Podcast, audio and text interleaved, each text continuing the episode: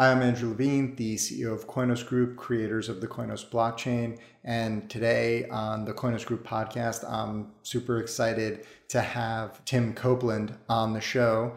Uh, it's great to be interviewing somebody else um, instead of doing all the talking. We had a great conversation. We talked about NFTs, uh, we talked about running your own nodes. We talked about the future of the space, the future of virtual reality and the metaverse, and where NFTs play into all this. It's a really great conversation because I spend all my time so focused on our product that uh, I, I, often miss a lot of what's happening in, in the broader space. And uh, Tim has this very high level view working in Decrypt as an editor. Uh, we, we also talked about uh, what's happening over at Decrypt, how, how that platform's evolving, and uh, where, where, they're heading with it. it. sounds super exciting. I, I, I think we're going to see a lot of interesting things coming out of that publication. So uh, enjoy the interview. I, I had a ton of fun recording it. I was basically a kind of 2017 boomer into crypto. Uh, as it kind of exploded, I got really interested in it. I did a lot of research about it. Um, and I was just like, I was reading so much information about crypto that I ended up setting up my own uh, website just to write about it. So I started um, creating probably now terrible blog posts just about, you know, the stuff I was reading, stuff I was learning. I just kind of had to get it, get it out of my head. Um, and at this time, I knew I had a journalism course coming up. So I had it kind of all booked up. I, it was just not scheduled to start until February. Um, so by that time, I was kind of very, very interested in the space and had done a bit of writing about it. And then the course was a four month course um, at Press Association training in London. And during the course, I started writing for crypto news sites. Um, so it was a bit intensive, did the course, had a whole lot of coursework on top of that, and then also was doing this in my spare time. Um, so it was, it was a pretty intense four months. Um, and yeah, and then just, you know, when it finished, I was like, this space is just so interesting right now. I just kind of had to go straight into it. So I, I started freelancing uh, from day one. I just said I got a little co-working space, um, and I was just writing for these sites. Did that for about a month. Then uh, I heard about Decrypt, so I got in touch with them, um, and then very quickly started working for them. And then now it's what three years, three years on, I believe, maybe yeah, going on three years, I think. And um, yeah, it's been it's been quite a ride. That's interesting. We have some overlap there because in 2016 I started blogging on Steemit, and that was my entry into the crypto space. Um, I think a lot of people think that the only way to get involved is to be an engineer, and so at least we have two data points here that you don't have to be an engineer. Um, what do you think it was that um, attracted you to the space? Initially, obviously, it was you know, it was everything was exploding in value. That that was what was crazy about it. Um, and I think, I think one of the most bizarre things about it, about kind of the crypto prices, is that some random coin can explode 100% in a day, and you have no idea why. And, and, and it almost seems to defy logic when you look at what's up today and what's down. And it's like, none of it makes any sense, you know, especially when you kind of first get into it. And I think even when you've been in it for a while. Um, and I think when I was kind of researching it and looking at that, and I was trying to understand what the, you know, because you, you hear about Bitcoin and then you're like, wait, there's thousands more. And then they were very like wildly different prices and all of that kind of stuff. And I think as you kind of explore more, you, you research into each of the various coins and you just slowly chip away at the understanding of it. And it takes a long time to um to to really truly understand the crypto space and just like know what each coin does and understand why some coins are maybe more decentralized than others and why that might be a good thing um and kind of all of that and and, and obviously like i mean i've been in and out of the news every day for the past few years. But in terms of like understanding crypto, my understanding keeps like growing constantly. You, you get a better understanding over time. And I like I recently set up a Bitcoin node, and that was one of the biggest eye openers for me. And that taught me a lot, the kind of practical hands-on element of it. Um, and that taught me a lot about decentralization and about block sizes and the importance of them and and, and that kind of thing so yeah it, it's just all about it, it's basically like i mean rabbit hole is often the phrase used.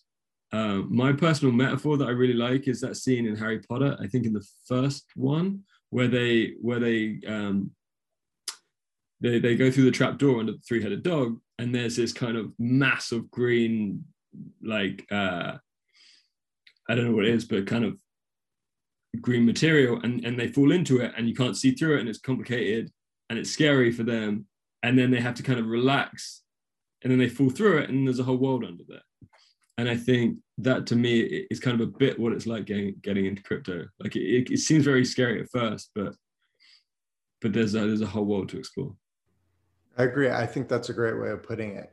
Uh, speaking of things that are exploding in price and not really understanding why, maybe now is a good time uh, to talk about NFTs and what are your what are your thoughts on NFTs? As you said, it it takes a long time to understand this stuff, and uh, and now we have kind of a new um, asset exploding in value. It's not really new, but as far as public awareness, it's become new.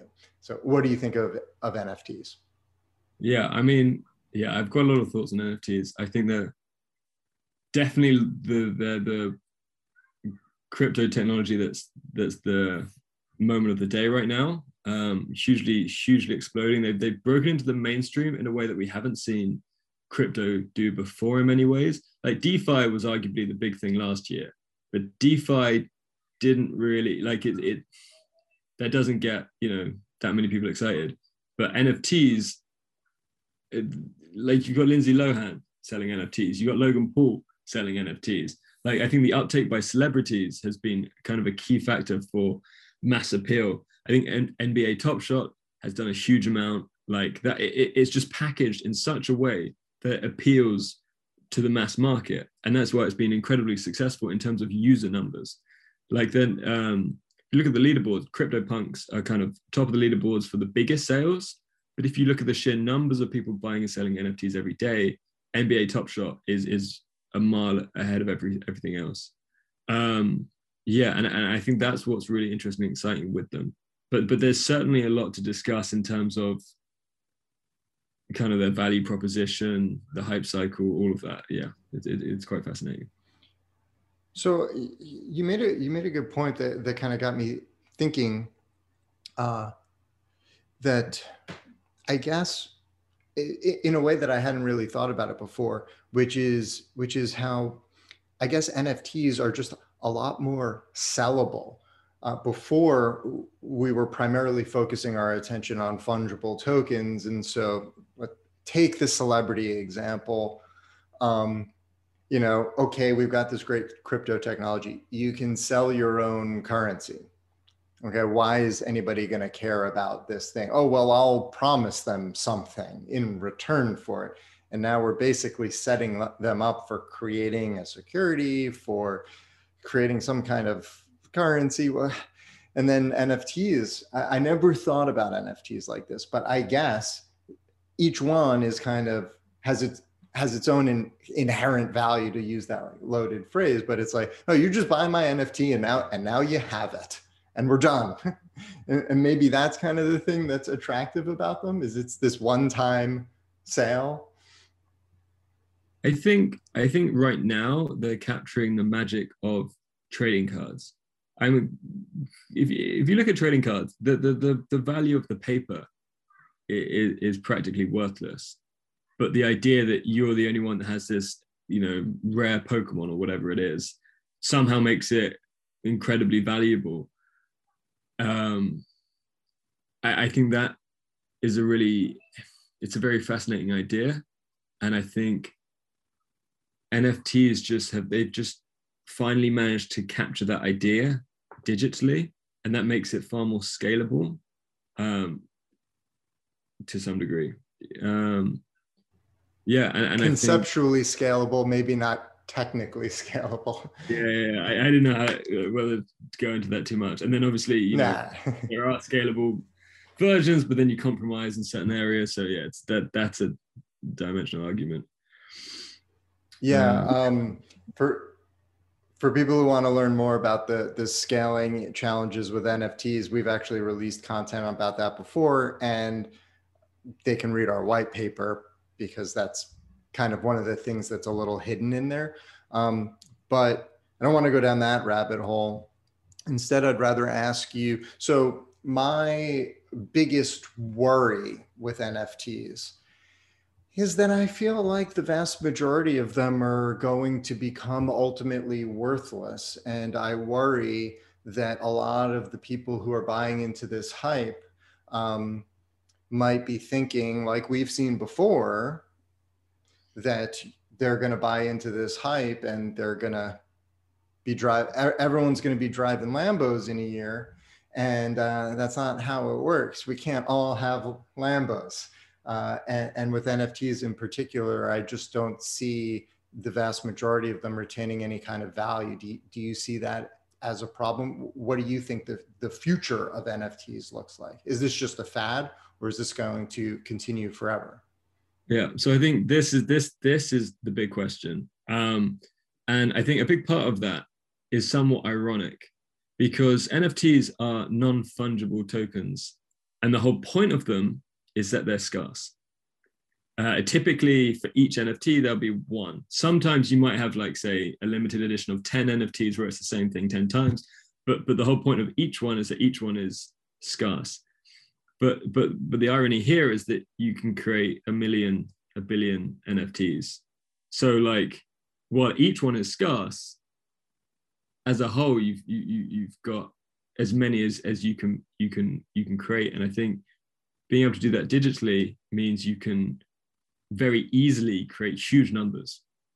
Um, you know, I mean, and a strange parallel, but you know, with, with, with the US dollar, they're printing billions of dollars and effectively that that devalues them. So with NFTs, um, obviously, if you make them on Ethereum, they can be they can be quite expensive. But when you look at the the less decentralized platforms, you can you can make a lot of them very cheaply.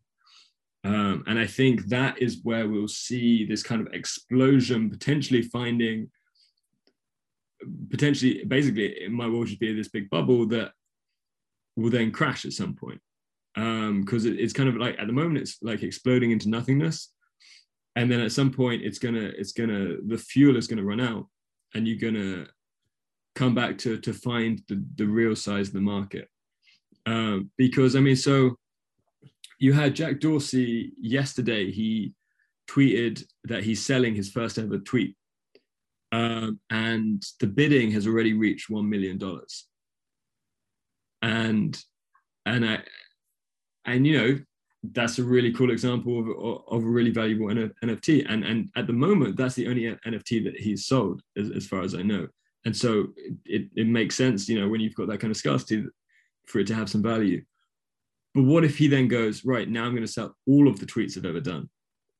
And it, you know, say he's done thousands of tweets over time, suddenly it's like we're not everyone's going to be worth a million dollars. Um, and and I think I think that's happening right now with NFTs. Like you, you've you've definitely got a lot of you know good artists and they're selling selling them for large amounts of money. But because of people are seeing how much money there is in this space, everyone is now printing NFTs. And you're just going to have so many with, with so little value um, that I, I think at some point you're going to run out of people willing to buy them. kind of. What, what I'm saying is that it's potentially a bubble that might come back to find its real value um, the, the, we'll find the real size of the market at some point over the next few months slash years. Um, and I think it'll be really interesting to see whether or not it grows to be a massive global phenomenon or whether or not it stays a kind of niche crypto thing. Because you know, it, it, right now it still might be smaller than where it will be. Like we, we don't know where the where it will end up. Um, but I think the current rate of growth right now, it I, think is unsustainable. Like it, it's just exploding everyone's getting into it everyone's selling nfts now and and you know you have to have enough more people buying them in order to for the prices to keep going up and for the thing to stop imploding Yeah, I, t- I totally agree with your assessment. Uh, I think your the way I'd put your point is that when you're trying to create huge amounts of value, you're trying to open up this an infinite conceptual space, and NFTs do that. They open up this infinite conceptual space. You can create, you can keep creating these unique assets without running into the same problems that you do when you inflate a fungible a, a currency um, because each each one is is unique um, and the consequence of opening up these massive conceptual spaces is that capital rushes in people rush in people get excited they get euphoric uh, and, and, that leads to bubbles but that doesn't mean that there isn't this base layer of value creation. I mean that that that infinite conceptual space um, of possibility is what allows us to find the small number of uh, use cases that uh, produce exponential value. So it's like this paradox where the potential is, you know, and, and that's why we get booms and busts. Um, I agree with your point about, um, I mean, the, the, the issue is that NFTs while conceptually uh, unbounded, are highly technically bounded because their uniqueness also results in them taking up a lot of state, uh, which makes them very expensive. And so, to your point, uh, a lot of the ways that that other pro- that projects get around this is through higher degrees of centralization. Um, I wouldn't uh, be doing my job if I didn't pitch my book a little and say that one of our technical innovations is uh, maintaining full decentralization while unbounding the number of NFTs that can be created through a technology that we call, that we call state paging. And basically, we we the issue with these NFTs is that they stay in state. And so with state paging, the blockchain will remove all unused state while allowing users to like import the state back into active state and verify it for correctness. And so the reason why this is so important is because it unbounds that technical limit on how many NFTs that you can create reduces the costs of actually creating it and maybe now we can start exploring that that unbounded conceptual space uh, a little bit more. So uh, and, and without being an nft specific chain like nfts aren't our value prop. That's just a consequence of uh, of a design problem that we knew we needed to solve from our steemit days not because people were storing nfts but because they were storing posts and comments which also should should get should get removed out of state. So anyway, I'll, i am done p- pitching my book. Um, so we talked about NFTs. What everybody's excited about NFTs? That's great, but is that what excites you? What is anything else going on in the space that nobody else is talking about that you find especially interesting that you that you'd like people to pay closer to att- attention to?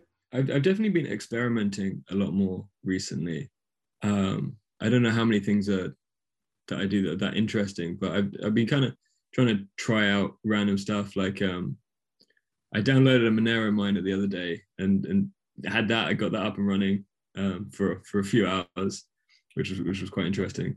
Um, one thing I think that I think is a little bit under the radar right now, um, which and like yeah, I almost feel like I'm an ambassador for the company, which I'm not, but I, I just kind of love what they're doing. Is is is Umbrel, which have basically made it incredibly easy to set up a Bitcoin node, and I think I think um, it's quite easy to underestimate how important how important this is. So obviously NFTs are capturing um, the kind of mass hysteria, but in terms of kind of encouraging sustainable growth of, of the crypto market um, and getting people actually using the technology and, and things like that, um, setting up nodes is quite important. Um, and so I've set up, uh, before this, I, I, I, previously set up a Raspberry Blitz uh, on, a Ras, on a Raspberry Pi. And that was incredibly complicated. The first time I did it, I got I got it up and running eventually, and then I tried doing it again a short while later, and it just hit so many roadblocks, so many errors, and like uh, and and, and in terms of like how you set it up, is you set up the whole thing via terminal. Now, terminal is familiar to most developers. It's it's essential to most developers, but to any non-developer, it's it's like what is this? It's like a black box. It's like i mean it literally is a black box. You, you have no idea what to do with it. And and you know so raspberry blitz it kind of walks you through it but when something goes wrong it, it's very difficult to know what to do. And and and i was i've always been surprised at how uh, difficult a lot of the kind of the bitcoin ux is. And i think this when i when i when i set up my Umbrel i was i was completely shocked by how simple it was. Um and just how effective it was. And I think a lot, a lot of other people have. And I think um, the ability to make something so complicated, but also so essential, that easy, will encourage a lot more people to be running nodes. And I think that is actually really important for educating people um, and to get people kind of contributing to the ecosystem.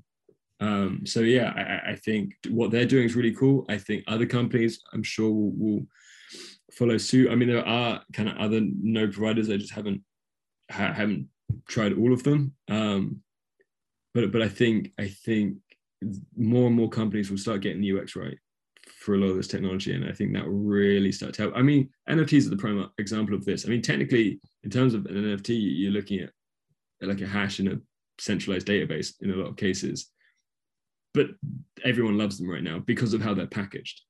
Like the core technological thing is, isn't that like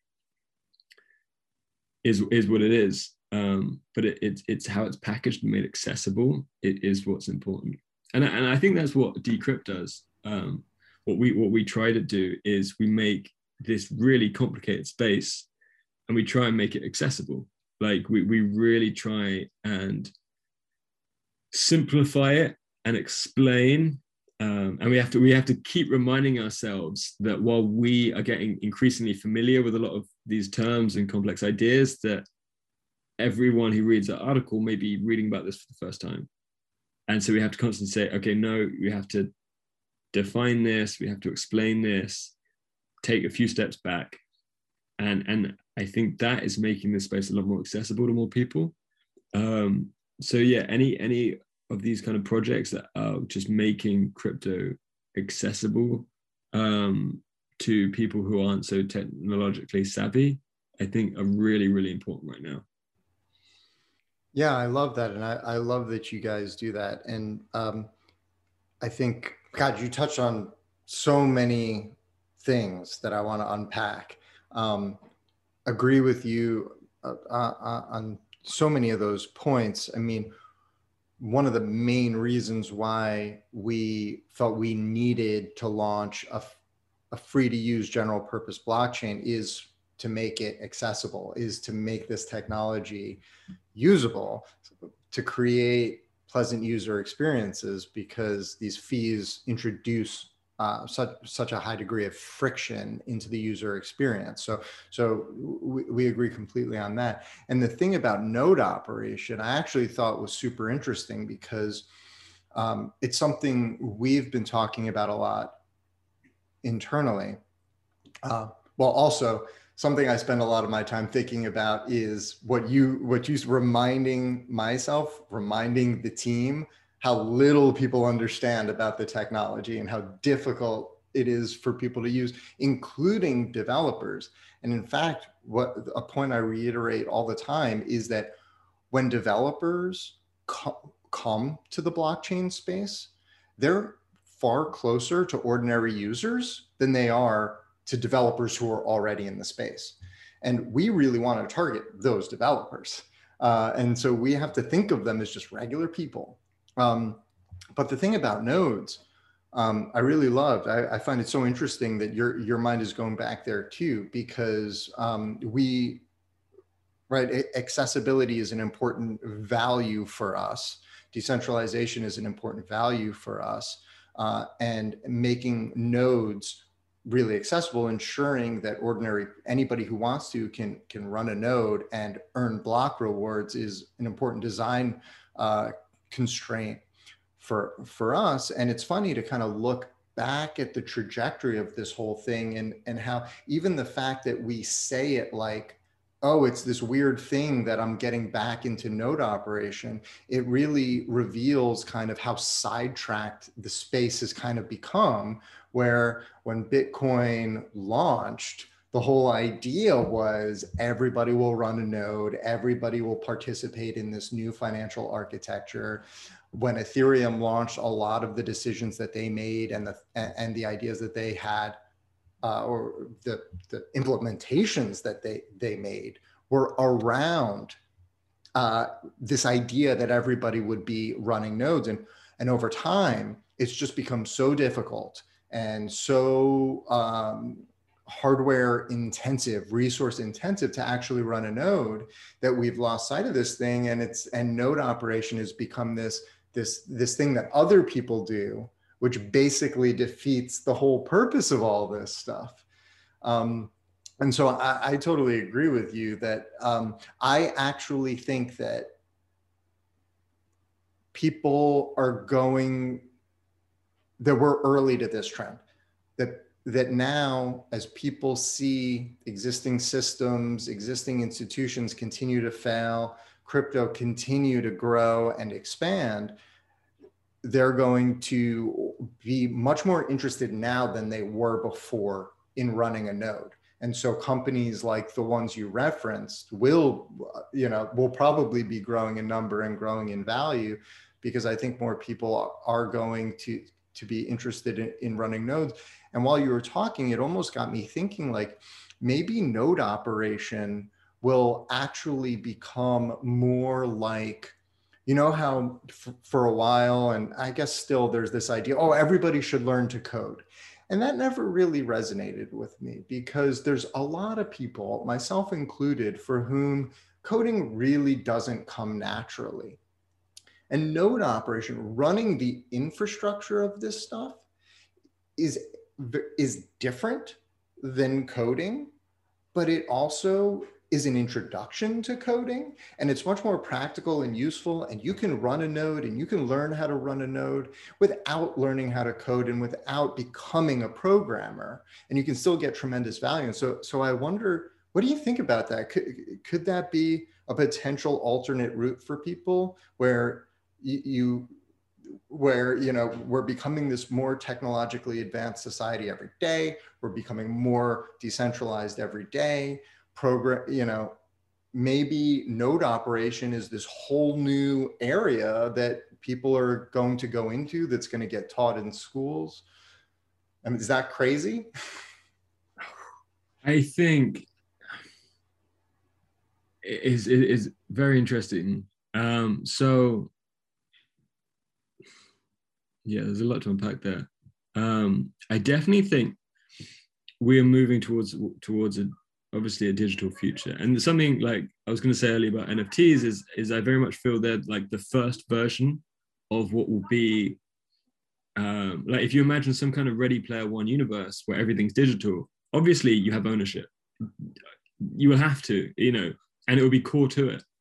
And and digital ownership will definitely be a thing in the future. So and NFTs are a like you can argue there's a lot of issues with NFTs in terms of are they true ownership? You know, what's the link between the between the hash and the image?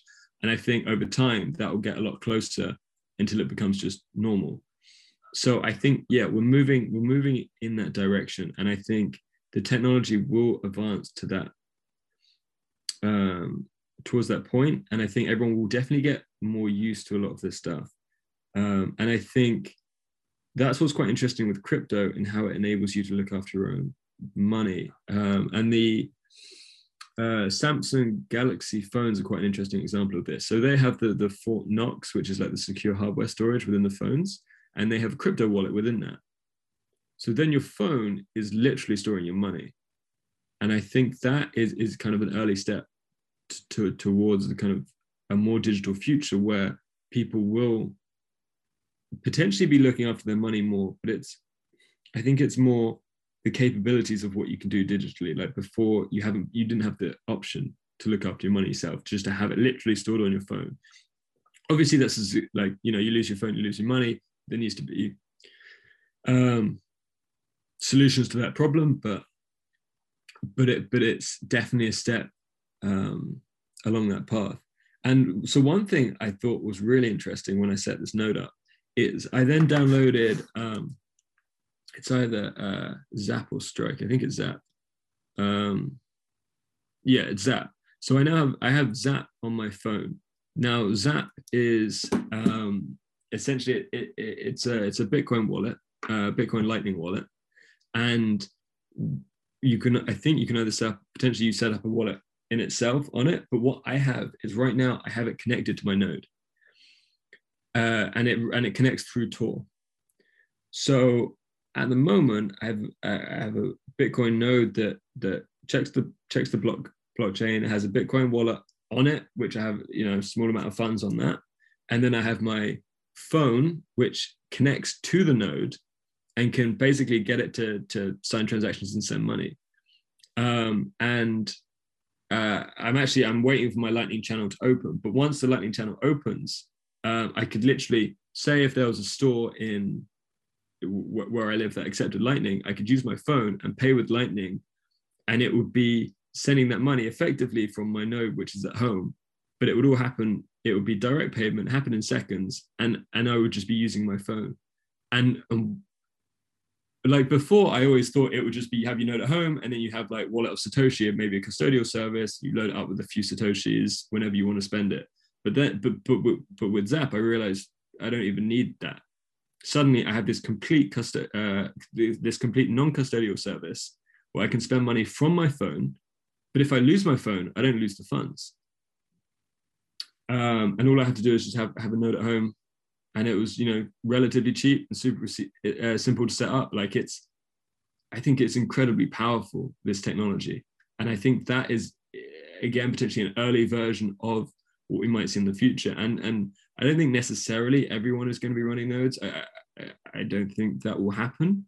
Um, but you might have some kind of future where maybe phones become kind of powerful enough that you have maybe like a light client or something or or everyone just naturally has like a, a node at home or they have it kind of inbuilt into their computer or it, it could definitely become more common. Like right now technology isn't really being built with crypto in mind like samsung galaxy wallets that yes but it's relatively limited. Um, but potentially in the future it's just so widely accepted that it just gets kind of natively built into stuff and that you know i wouldn't be setting up zap and linking to my node. It would just it would just automatically come with my phone and my laptop for example so I yeah, I, I definitely think we might go towards that kind of future. Um, although I do think that there certainly is a role for custodial services, or at least finding the, the right harmony between them. Um, like I was reading, um, so Jeff John Roberts, he he's recently joined us as executive editor from Fortune magazine, um, and he wrote the book on Coinbase, um, which I have there. It's called Kings of Crypto, and I, I was reading that um, this week. And one thing it, it kind of opens with is the discussion with Brian Armstrong, because he went to Y Combinator and he was the first person, I think, to do it by himself, because they always do it in, in, pairs. You always have a co founder or two co founders. Uh, and he did it by himself because he split with his co founder because his vision was of a custodial service. Um, and and fundamentally, and then, and then, Coinbase has grown to what it is today, planning for you know this huge direct listing um, and it, and that's because it's been so successful. Why? Because it's been has amazing user experience, as we've talked about earlier, um, and fundamentally because partly because it looks after people's money for them. Um, because yes, decentralization is is great, but if people lose their money, that's not good. And it's and it and it's easy to lose your money. I mean, you know, putting aside the millions of scams and Twitter scams is you know is enough to to to be going on with. Um, but just just you know you send your crypto to the wrong address, boom, you lost it. Um, yeah, user that, error. I don't know anybody who hasn't lost crypto from user error. Guilty. Yeah, I mean, uh, I I was using MetaMask um, I had two different MetaMask accounts. Um, I think one in Firefox, one in Chrome, and I was like sending uh, something between them. And at one point, I thought I lost everything, but then I realized MetaMask within each MetaMask account, you have two addresses. And for some reason, I sent it to like the second address in in one of the MetaMask. So like, yeah, it, it, it it's very you know tricky to use, and it, it we haven't quite yet built that kind of UX on everything. Like on a few projects, yes, um, but there's simple stuff like I think uh, if you go to Coinbase uh, at least Coinbase Pro does this. If you send money away from Coinbase Pro, it will check it's a valid wallet address. Um, and I don't know to the extent of that check, but at least it's doing some kind of check, which is better than not doing any check. Um, and I think there was another company in the space. Um,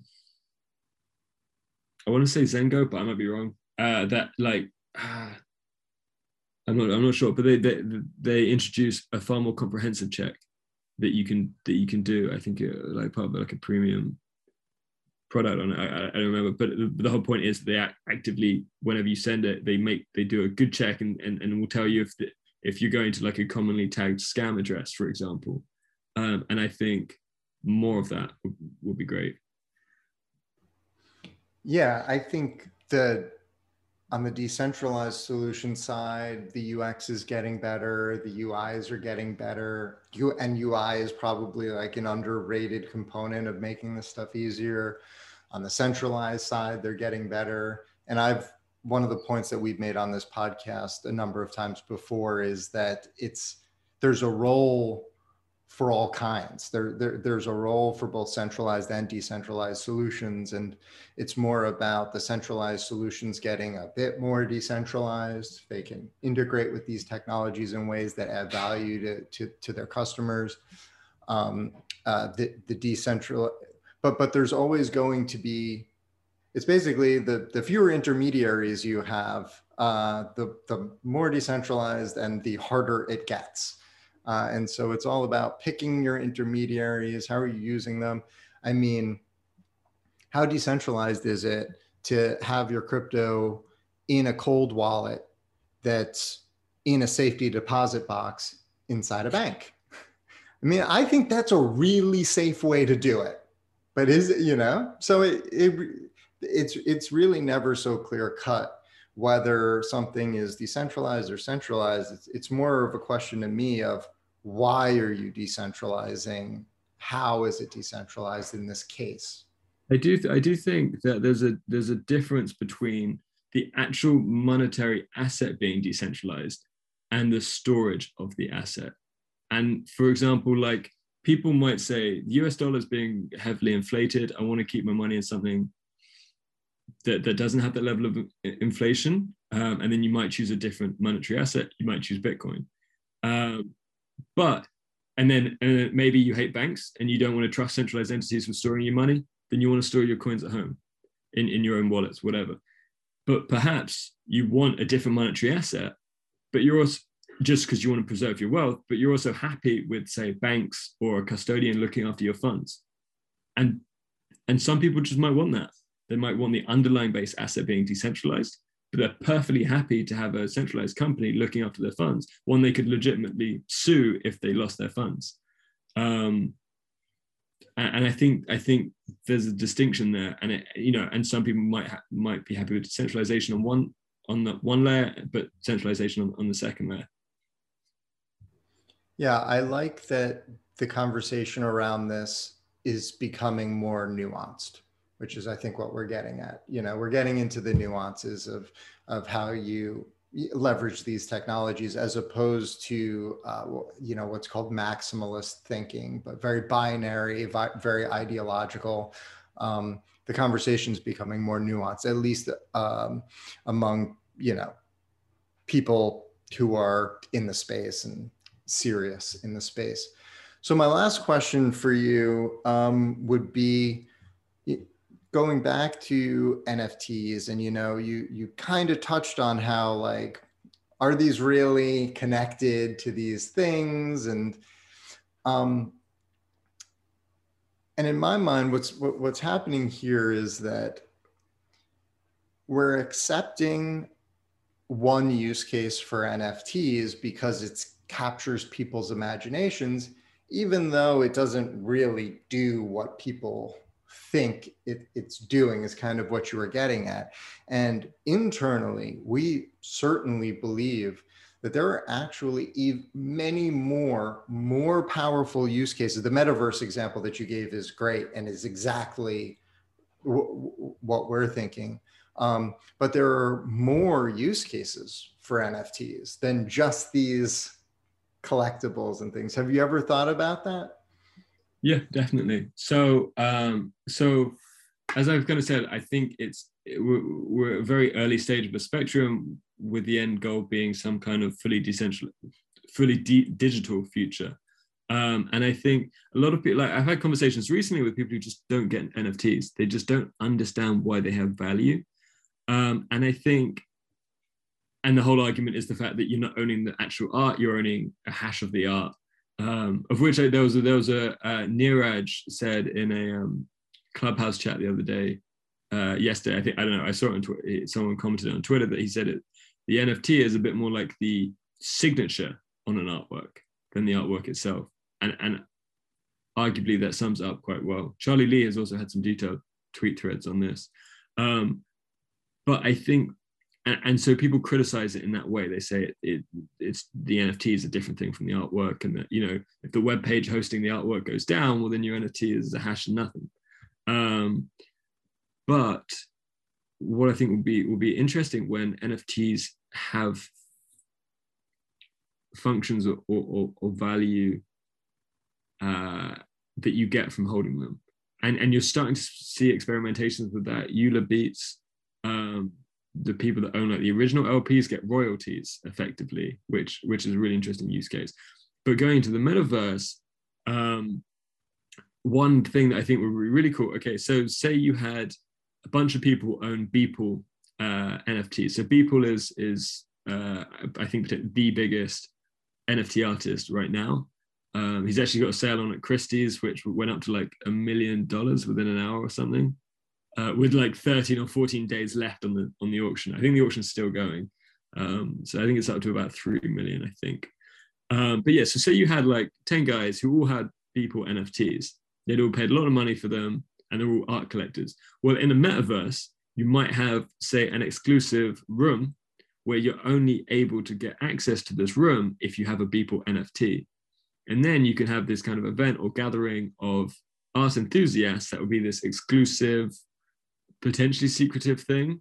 Um, and you can only get in if you've bought a Beeple NFT. If you haven't, you can't get in. And if you get in, you can share all your experience with these other people who might uh, know a lot about the NFT market. They might have great insights, and there's certainly value there.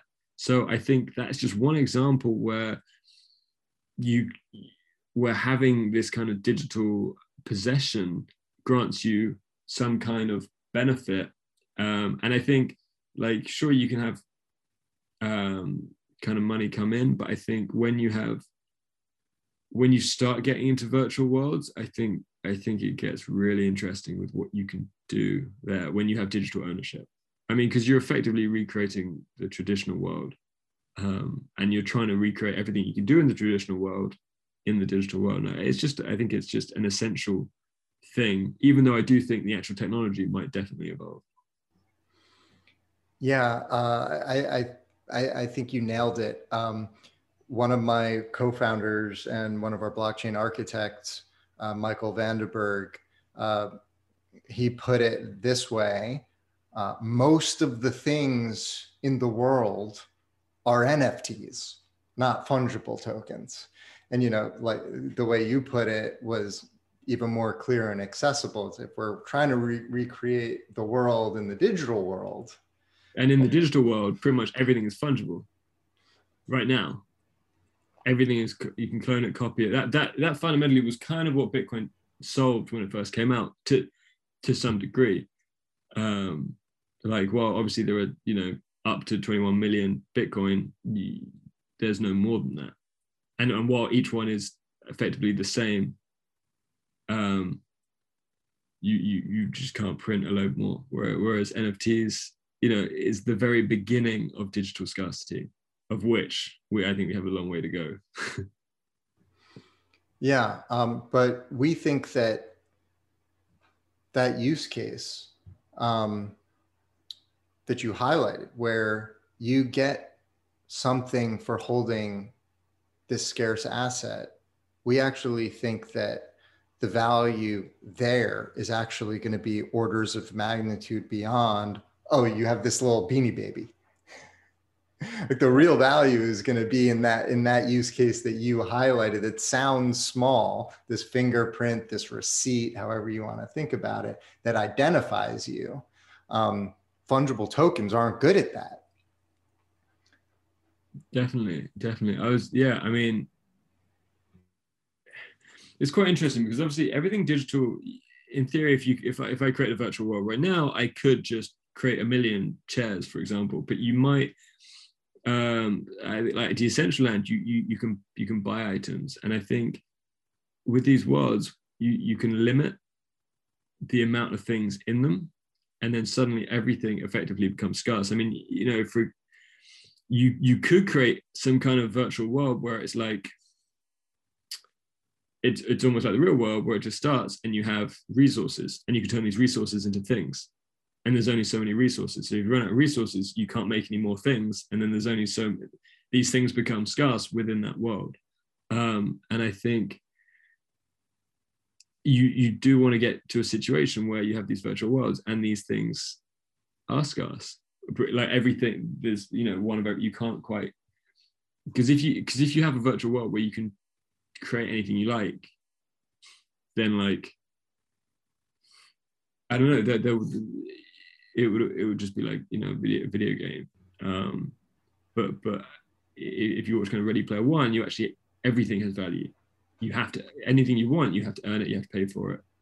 Um and it, it maybe that's some kind of decentralized like a game or world where you where where it, you know you start with just resources and everything is created um uh, organically almost.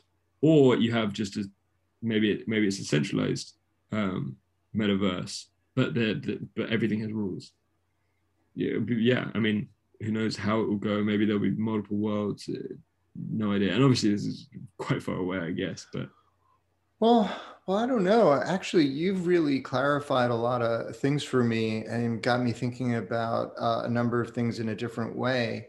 You know, um, I've always kind of struggled with um, the the value of augmented reality and virtual reality because it's not something I'm especially interested in. I like the real world. I like do, doing things with my body. Um, but obviously, I think there's well, going to be huge, huge. What's that? I disagree. I, I think it might not seem like you're in a virtual world, but like, am I physically in the same room as you right now? no, true. Yeah. I'm just I'm just pixels on your screen. You're hearing me through your headphones. Like when you phone someone, you you, you phone them through your phone. You uh, like right now, we're in permanent lockdown in the UK. I, I message my friends. I haven't seen some of my friends in, in, months. Like it, obviously, I I know they're in a real location somewhere else, but kind of we are already living in virtual worlds to some degree. It's just it's all through your phone. And if you think the amount we use our phones nowadays. That's where we get news from. That's how we watch TV. That's how we watch videos. Um, you, you, you kind of do everything through your phone. And sure, it's not a physical metaverse. You're not actually walking around a virtual VR space. Um, but everything you're doing is digital already, apart from, you know, getting a haircut, going for coffee. Yeah, and I'm um, not super active, so I don't know. Um, but what you've clarified for me is that is how this will open up opportunities for everybody to become wealthier because as these virtual worlds come online, um, who's going to be creating those chairs? Who's going to be creating all of the shirts and the hats and and and the worlds themselves? And what we've learned up till now is that fungible tokens don't really enable creators to really capture hardly any of the value. Um, but but hearing you talk it's like oh yeah obviously the way they'll capture the value is that if you want my cool chair that i designed you will have to buy my nft and really moving into the virtual world we can connect virtual items to nfts the problem is connecting physical. Uh, and so now it's it's starting to be clear to me what value people will get from these virtual worlds how they were, will capture that value and convert it into wealth and how all this stuff will kind of work together uh, through use of these new assets. Yeah I, I do think you're a little bit more optimistic than me that it will create that every all the creators will end up with all the money. Like i imagine it will be uh, in my in my head it's some kind of ready player like ready player one like thing where you'll end up with you know the rich people who fundamentally created it and everyone within the virtual world will be as poor as they are kind of in the real world. I think i think inequality will probably just transgress from one to the other. I mean well, that's what we got to fight right? That's what yeah, we got to fight against. That would be amazing. Um, but but also that that um, made me think of one thing is that right now nfts it's like well the image is separate from from from the hash and therefore and, and critics will say therefore it's completely pointless, worthless. But if you had a virtual world where, because you can have you can build in rules to, to, to virtual worlds, and one rule in a world might be, in order to have an object in the world, you have to have an NFT of that object.